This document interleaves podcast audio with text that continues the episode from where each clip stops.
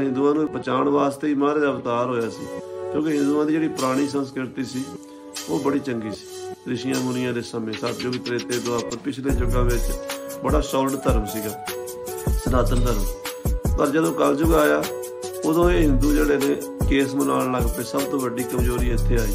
ਕਿਉਂਕਿ ਪੁਰਾਣੇ ਸਾਰੇ ਰਿਸ਼ੀ ਮੁਨੀ ਅਵਤਾਰ, ਦਾੜੀ ਕੇਸ ਕੋਈ ਨੂੰ ਸਰੀਰ ਦਾ ਇੱਕ ਰੋਮ ਵੀ ਨਹੀਂ ਸੀ ਕੱਟਦੇ।